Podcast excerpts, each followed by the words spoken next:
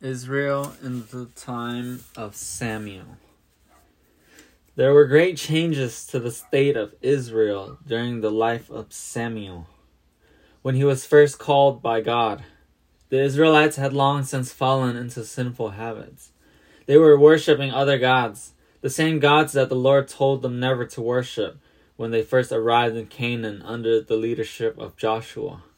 When Samuel becomes the last judge of Israel, the Israelites were fighting a losing battle with the Philistines, one of the tribes already living in Canaan.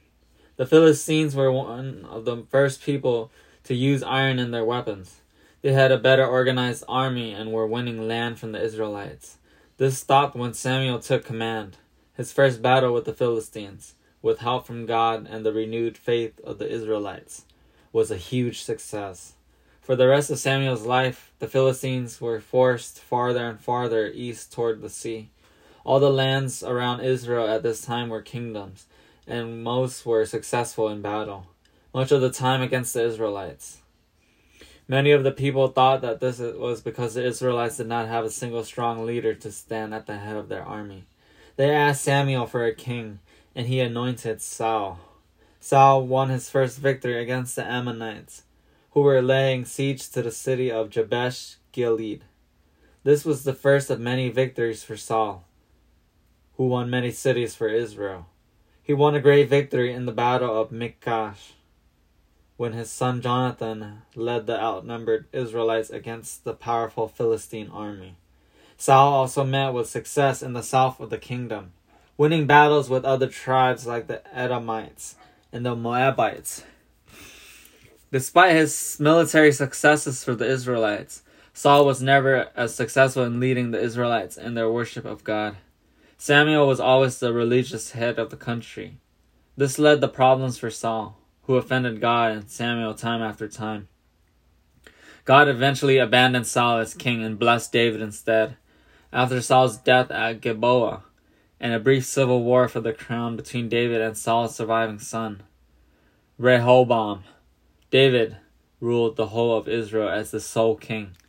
David first made sure that the land Saul had gained from the surrounding tribes was safe.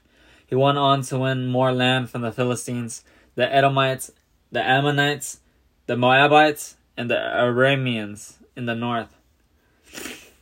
When he captured Jerusalem and made it his capital, the Israelites' conquest of Canaan was finally complete. David did not stop there. He had extended the kingdom, but he also expanded the vassal territories of Israel. These were states or kingdoms that paid sums of money to David so that he would not attack them, and David would also provide them with protection from other invading states. David extended the empire from the Ezion Geber in the south of Damascus in the north. At his death, he handed on to his son Solomon an empire larger than any that the Israelites would ever see again. Solomon was not the man of war that his father had been. He secured the lands that his father had gained and made peace treaties with the surrounding powers to ensure that his kingdom was safe. Solomon divided his kingdom into twelve districts, each with its own governors, to collect taxes and organize the forced labor schemes, in which people had to leave their land and work for Solomon for one month and three.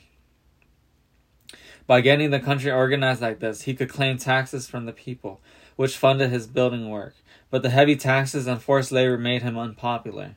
When his son Rehoboam came to the throne, and he told and told the people he would be even worse than his father, ten of the tribes rebelled and crowned Jeroboam, one of Solomon's governors, their king.